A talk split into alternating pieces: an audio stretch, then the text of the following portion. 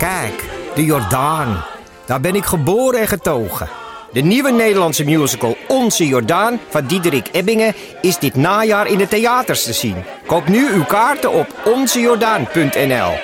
Nou, uiteindelijk heb ik ook de naam genoemd, Mark Overmars. En toen hebben we lang over gesproken. En toen zei ik, heb je dat nou zelf ook wel eens meegemaakt? Ja, ja, ook zelf meegemaakt. Heb jij ook wel eens van die dickpics ontvangen? Ook. Ja, dat vond ik toch wel heel heftig. Ben je benieuwd naar deze verhalen en wil je niets missen? Via podimo.nl slash gonzo luister je 30 dagen gratis naar Gonzo op Podimo. podimo.nl slash gonzo Hallo, dit is de wekelijkse podcast van de Groene Amsterdammer. Ik ben Kees van der Bos.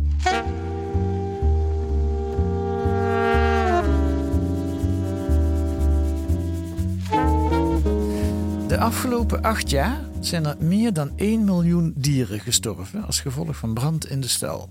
Het kermen of krijsen van dieren in doodsnood is traumatiserend voor brandweermannen en voor de boeren. Het aantal branden stijgt de laatste jaren en hoe groter de stal, hoe vaker het brandt. Dat hebben onderzoekers van platform Investico uitgezocht en daarover schrijven ze deze week in De Groene.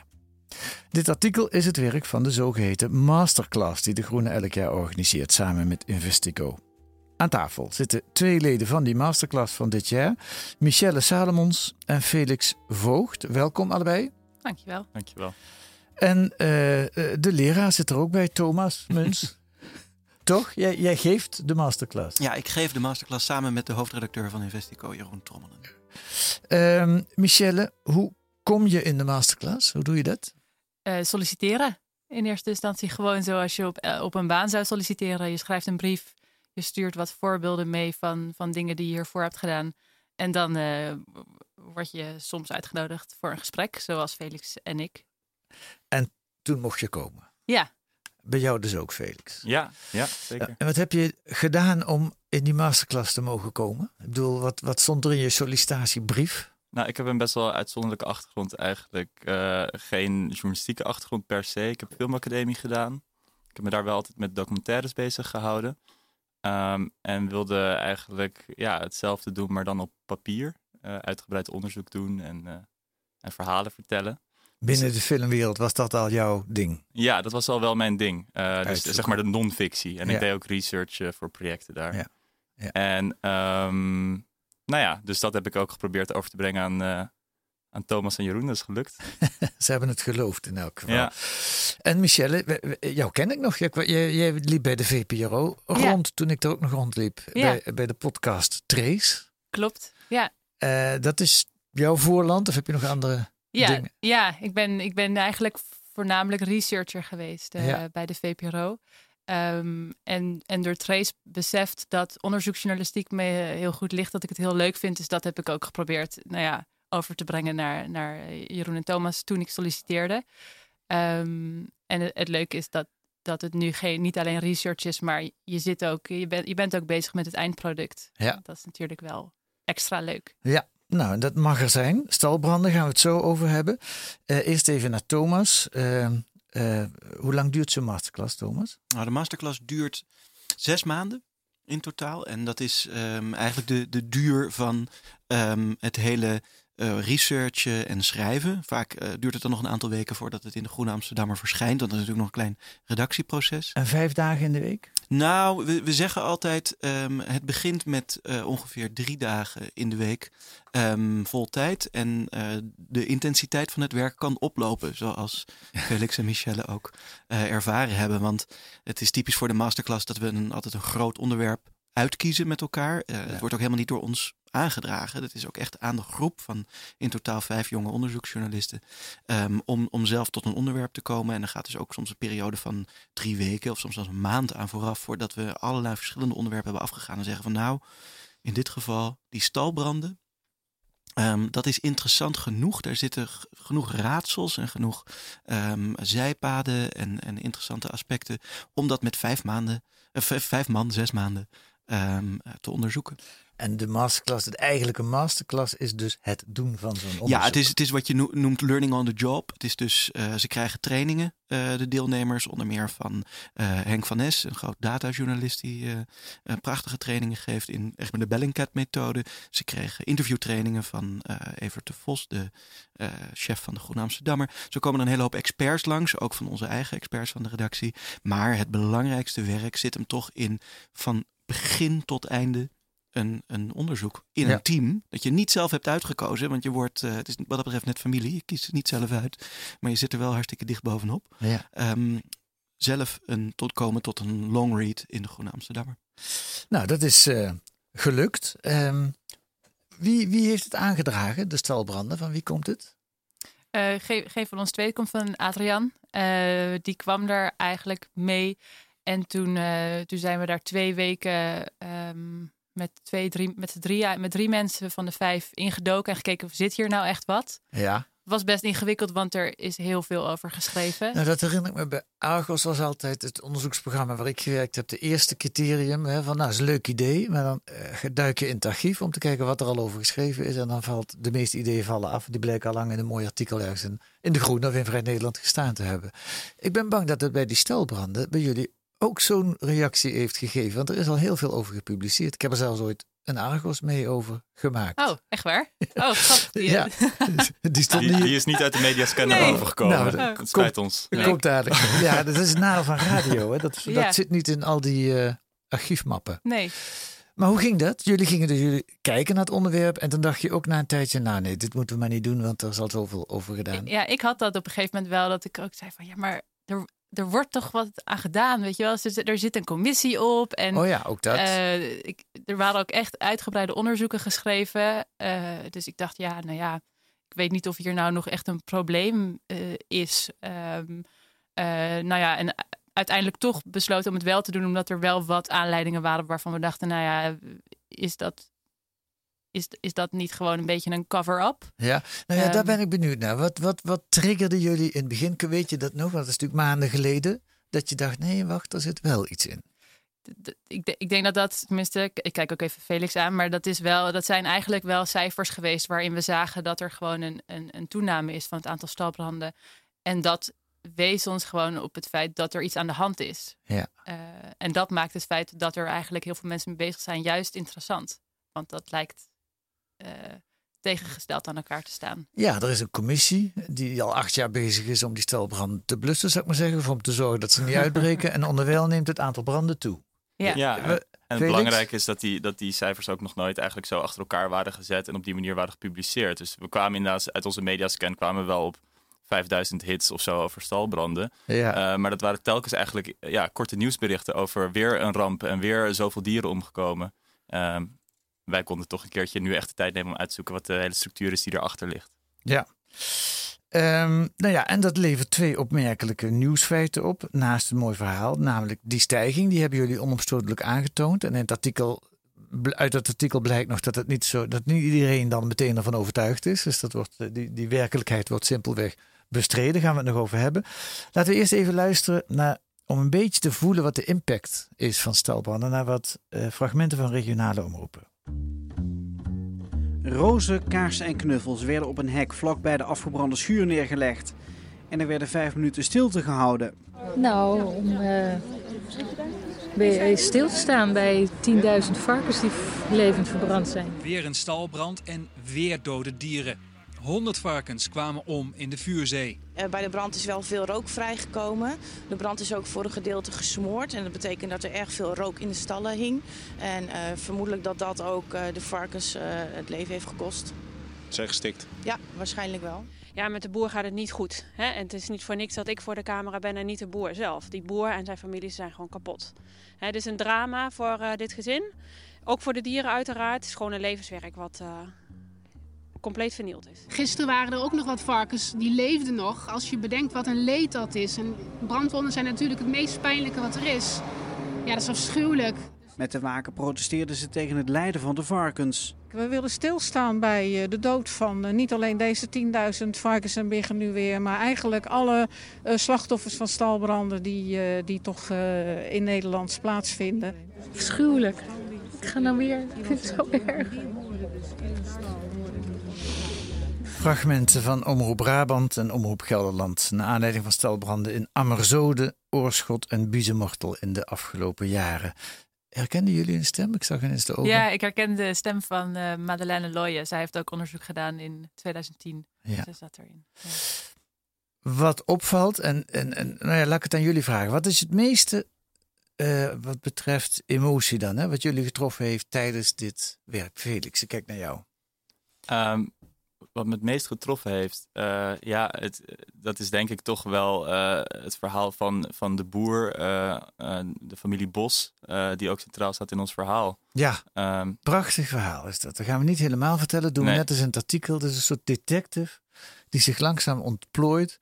Boerbos, ben jij daar geweest? ja, ik ben daar samen geweest met, met Lotje van den Dungen van onze masterclass. Ja. En um, zij heeft ook het contact gehad met, met alle boeren. We hebben heel veel boeren gesproken en zijn bij heel veel boeren ook langs geweest. Ja, die staan uh, daar niet op te wachten, denk ik, als jullie komen. Nou ja, dat was, ging dus eigenlijk verrassend goed nog wel. Ja? um, het was wel, uh, ja, Lotje wist blijkbaar goed over te brengen dat de intenties juist waren. En dat we ook de tijd hebben en dat we dus juist ook niet uh, dat korte nieuwsbericht met de shockfactor uh, zijn, maar, maar echt naar, maar naar het grote verhaal kijken. Ja. Nou, vertel het verhaal, het beginverhaal. Wat was er bij Boerbos in Koevoorde gebeurd? Um, bij Boerbos, het verhaal in, Ja. in het. Nou, um, zij, zij zijn uh, kalverhouders. Um, het is uh, vader en zoon, samen een familiebedrijf. Is dat een melkveebedrijf? Of? Uh, nee, kalveren is voor vleesproductie. Dus dat, dat gaat vooral naar Duitsland en naar Italië. In Nederland wordt er nog niet zoveel gegeten. En zij hadden ja, een gemiddeld groot bedrijf eigenlijk. Hebben dat nog steeds. Um, maar ja, zijn getroffen door, door een grote uh, stalbrand. Op een dag komt zo'n Teun de keuken binnen. Ja. Pap, Ja, ja. we staan in de fik. Ja, ja, de vader kwam naar buiten en, en zag Teun daar al staan en, en zag, zag de vlammen uit, uit de, de schuur slaan. En um, ja, dat is gewoon uh, een traumatische ervaring geweest, denk ik. Ja. Um, en Wat heeft hij gedaan? De, de, de, er was vuur bij zijn tractor. Er was, er, was, er, was, uh, er was vuur in de stal. Oké. Uh, niet per se bij de tractor. De, de, was, uh, de, de vlammen sloegen eigenlijk al uit het dak. Ja. En um, zij hebben geprobeerd nog een deur open te trekken met een, met een tractor. om op die manier nog een paar dieren te kunnen redden. Um, dat, dat werkte eigenlijk niet. De dieren stonden binnen ook, ook verstijfd van de schrik in, hun, in hun hokken. En um, ja, op, daar, op een gegeven moment kwam de brandweer kwam er al vrij snel. De dierenarts was toevallig al onderweg, want die, die moest daar die dag zijn. En um, op zo'n moment zijn uh, de dieren dan eigenlijk al ten dode opgeschreven. Zeker als er zoveel rook is. Verschrikkelijk detail is dat de, de haren in de luchtwegen van die dieren verschroeien. Dus ze, ze hebben geen, geen weerstand meer. Die, Ja. die, die gele oormerken die smelten in hun oren. Verschrikkelijk. Ja, het zijn heel ja, lugubere details. Ja, Ja. ja. En Boerbos is er dan ook behoorlijk kapot van. Eh, Op het moment dat jij daar komt, of dat jullie jij en Lotje daar kwamen, ja. eh, had hij toen alweer nieuwe koeien? Was hij alweer bezig? Uh, nou ja, het was wel toevallig op het moment dat wij er kwamen, was het echt uh, precies op, de, op een dag na was het een jaar geleden dat, de, dat de brand er was geweest. En toen was net het eerste koppel, noem je dat, het eerste, eerste rondje kalveren was, was weer aangekomen. Mhm. En die eerste dagen dat ze er zijn, dan loeien ze altijd nog heel erg hard. Dan moeten ze nog wennen aan hun omgeving. Dus, dus we konden dat horen uh, vanuit de keuken, uh, bij wijze van spreken. En uh, ja. En hoe zit zo'n boer er dan bij? Het bijzondere vooral aan, aan, aan Albert Bos uh, en, en deze familie was dat zij echt heel erg open erover spraken. En, en dus eigenlijk ook ons het hele verhaal gaven met alle details en daar ook heel erg door geëmotioneerd raakten. Uh, dus we zaten daar eigenlijk met, met een, echt een familie in tranen aan, aan tafel een jaar later. En uh, ze konden er ook goed op, uh, ja, ze konden het goed vertellen wat voor impact het op hun had gehad. En, dat, en daardoor had het ook wel een impact op ons, denk ik. Goed, we zoomen, zoomen weer iets uit en gaan naar de cijfers. Michelle, ik ga even naar jou. Twee opmerkelijke cijfers. De, de, iets wat jullie al vrij snel in het begin hadden, geloof ik, is het neemt toe. Dat is kwestie van turven. ja, ja. En neemt het toe in het aantal branden of in het aantal dieren? In welke opzicht neemt aantal het toe? branden in totaal, maar, maar we hebben ook echt gekeken naar het aantal branden met alleen slachtoffers, dus met een dodelijke afloop, omdat dat de, de meest betrouwbare cijfers zijn. Die halen altijd wel het nieuws. Zijn er ook branden zonder dodelijke slachtoffers? Ja. Oké. Ja.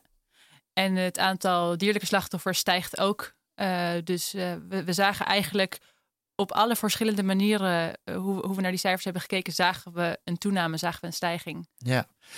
En dat vond ik ook wel opmerkelijk, want meestal wordt dan gezegd, ja, het zijn oude stallen en zo, die branden. Nou zaten meerdere opmerkelijke dingen in. En één ding is, zo'n stal is eigenlijk een soort bom. Hè? Het is een wonder ja. dat het niet veel vaker brandt. Als je, als je ziet wat daar allemaal aan, aan, brandbare stoffen ja. in die kanalen, luchtkanalen hangen. Ja, het is echt, uh, het is iets geks natuurlijk, want het is, uh, het is best wel een simpel gebouw. ja. Uh, dus je zou denken, wat kan hier branden? Maar tegelijkertijd zitten er heel veel levende wezens in en, en steeds meer natuurlijk.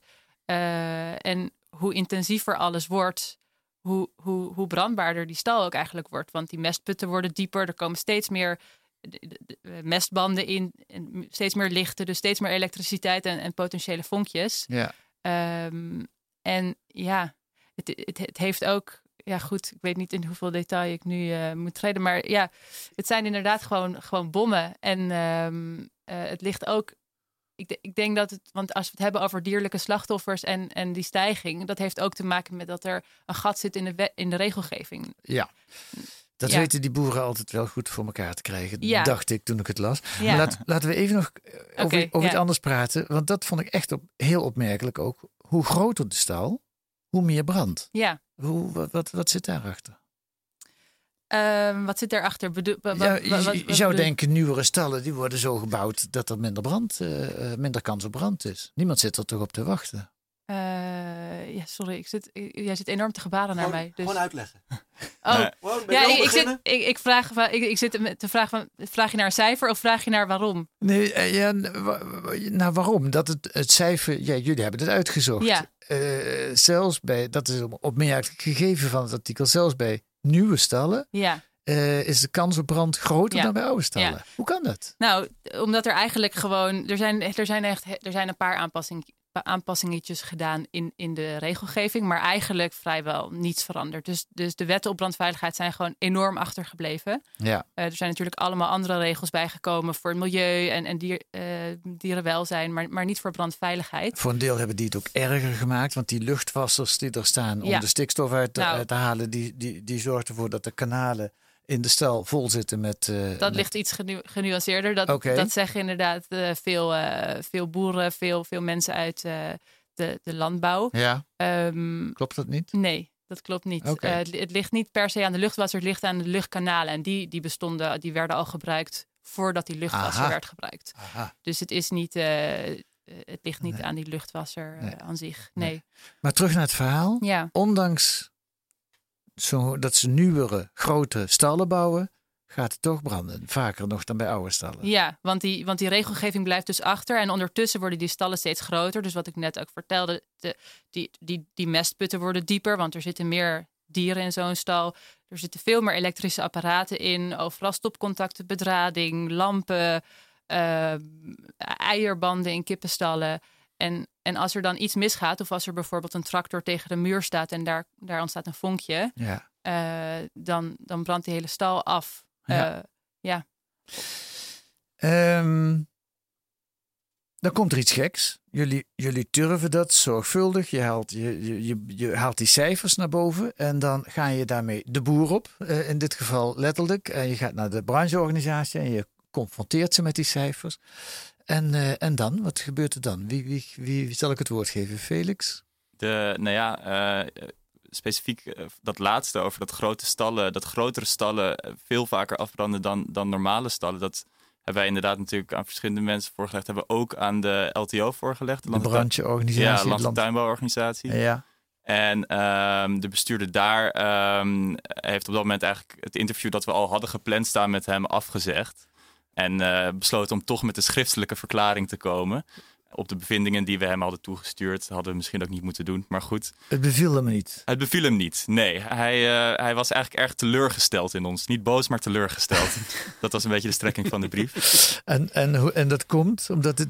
Nou ja, um, ja, ik denk dat het komt doordat dat, uh, de resultaten niet passen bij het verhaal dat hij wil vertellen. Maar hij, hij stelt vervolgens vraagtekens bij onze bevinding ja. dat meegestallen inderdaad vaker afbranden. Gelukkig hebben we uh, daarna verschillende onderzoekers, wetenschappers en ook het Verbond van Verzekeraars bereid gevonden om ook eventjes naar onze analyse te kijken en te bevestigen dat het wel degelijk klopt. Ja. Uh, maar het is, ja, het is natuurlijk geen prettig verhaal voor mensen die, die juist uh, voorstander zijn van een verdere schaalvergroting. Ja. Met name die verzekeraars zijn een beetje onverdachte bron in deze, want die hebben er helemaal alle belang bij om die branden tegen te houden, want zij moeten dokken als het uh, gebeurt.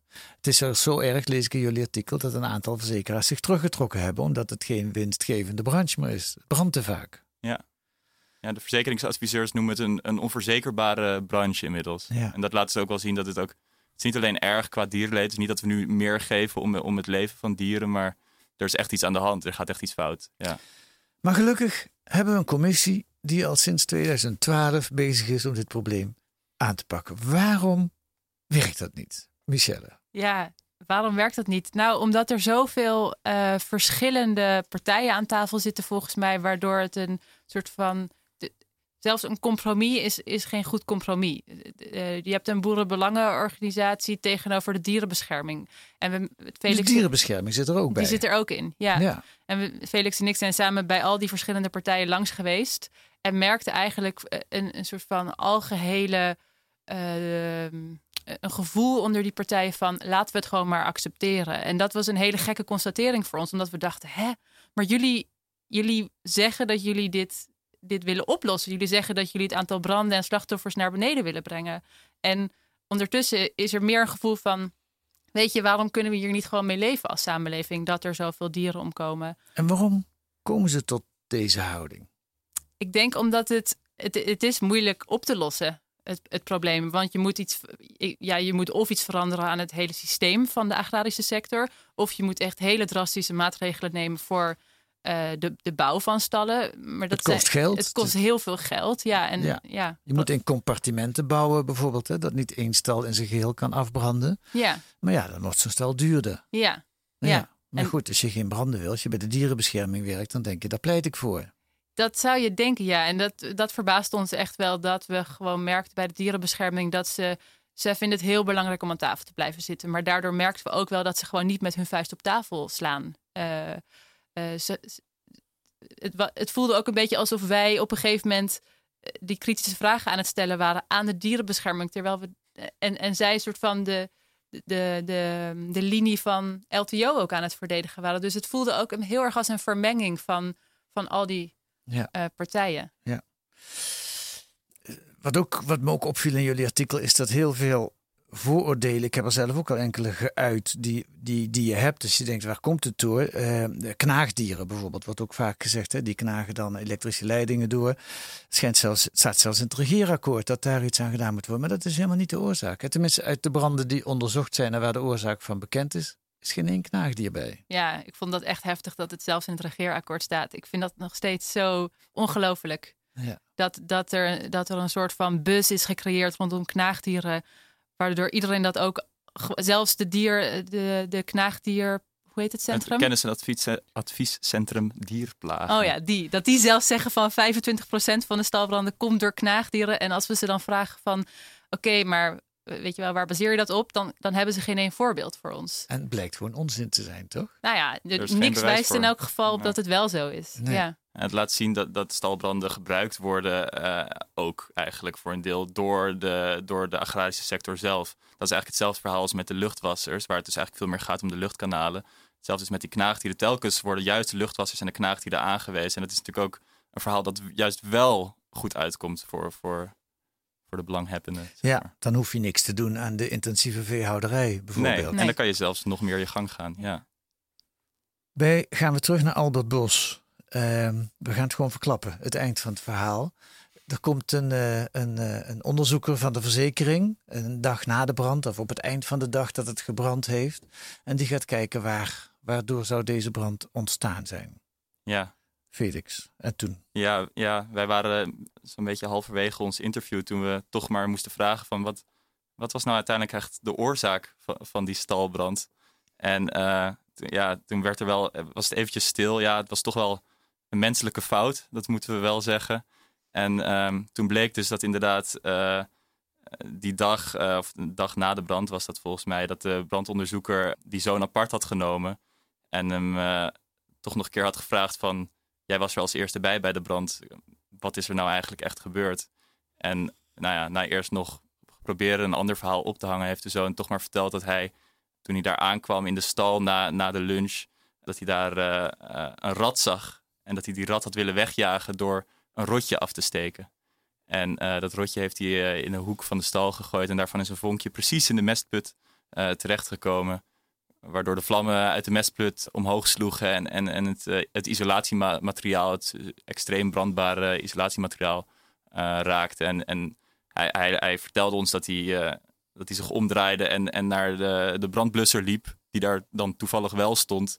En, maar hij was al terug en eigenlijk de hele stal stond, stond al um, in lichterlaaien. Zo snel gaat dat. Zo snel gaat dat. En dat, um, dat heeft hij in eerste instantie niet aan zijn vader verteld. Want het is natuurlijk een heel vervelend verhaal om te vertellen. Uh, maar die brandonderzoeker die heeft, heeft dat, dat, dat rotje, dat restant van het rotje, heeft hij heeft gevonden. En op die manier dus uh, ja, de jongen toch al een soort van aangespoord om, om het toch ook aan zijn vader te vertellen. En, en dat was wel het mooie, dat, dat de vader ook tijdens het interview zei van ik ben zo blij dat dat rotje is gevonden en dat hij het heeft moeten vertellen. Want hij zag zijn zoon eigenlijk die dag al wegtrekken en wist niet zo goed waar dat nou mee te maken had. En hij was zo blij dat hij het niet nu nog steeds aan het opkloppen zou zijn en dat hij er nu, uh, ja, dat hij er vooruit kan komen. Ja. ja. Heel indirect zou je kunnen zeggen, toch nog een knaagdier geweest. Maar... Ja, daar hebben we ook wel grappen over gemaakt. Ja. ja. Maar het is natuurlijk een dramatisch verhaal. Ja, het is, uh, het is uh, ja, dramatisch en traumatisch voor die familie geweest. Ja. En ja. ja.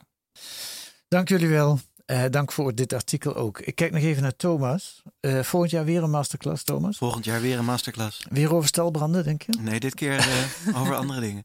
Nee, wij zullen in, um, in mei zullen de Groene Amsterdammer en Investico weer vacatures uitzetten. En als alles naar wens verloopt, dan zal in september volgend jaar, of dit jaar eigenlijk nog, zal in september de nieuwe masterclass van start gaan. Oké, okay, als mensen dit horen en ze willen zich aanmelden, dan zou ik zeggen, hou vooral de sites en sociale media van de Groene Amsterdammer en platform Investico in de gaten. Dan komt het vanzelf langs. Het staat ook altijd op de advertentiepagina van de Groene, als ah, okay. je meer van analoog bent. En je kunt ook mede naar podcast.groene.nl en dan zorgen wij dat het uh, verder geleid wordt. Thomas Muns, uh, dankjewel. Felix Voogd, Michelle Salomons, ook dankjewel. Laten we even noemen wie er nog meer meegewerkt mm -hmm. hebben. Uh, Adrian, Adrian, Adrian. Adrian, ja. Adrian. Estrada, Spaanse naam. Tan Tunali, Lotje van Dungen. Onder begeleiding dus van Jeroen Trommelen, hoofdredacteur van Investigo en Thomas Muns. Um, hoe gaat het verder met jullie, uh, uh, Felix en Michelle? Nu bij je, uh, sta je op straat, of niet? Ja, ja. Hey, nee, we gaan het daar vrijdag over hebben. wat is je, worden jullie freelance onderzoeksjournalisten? Wat, wat is de ambitie? Dat is het idee, ja mijn ambitie is zeker om door te gaan. Ja, ja. ja. We gaan nog meer van jullie horen. Laten we het daarop houden. Tot de volgende keer.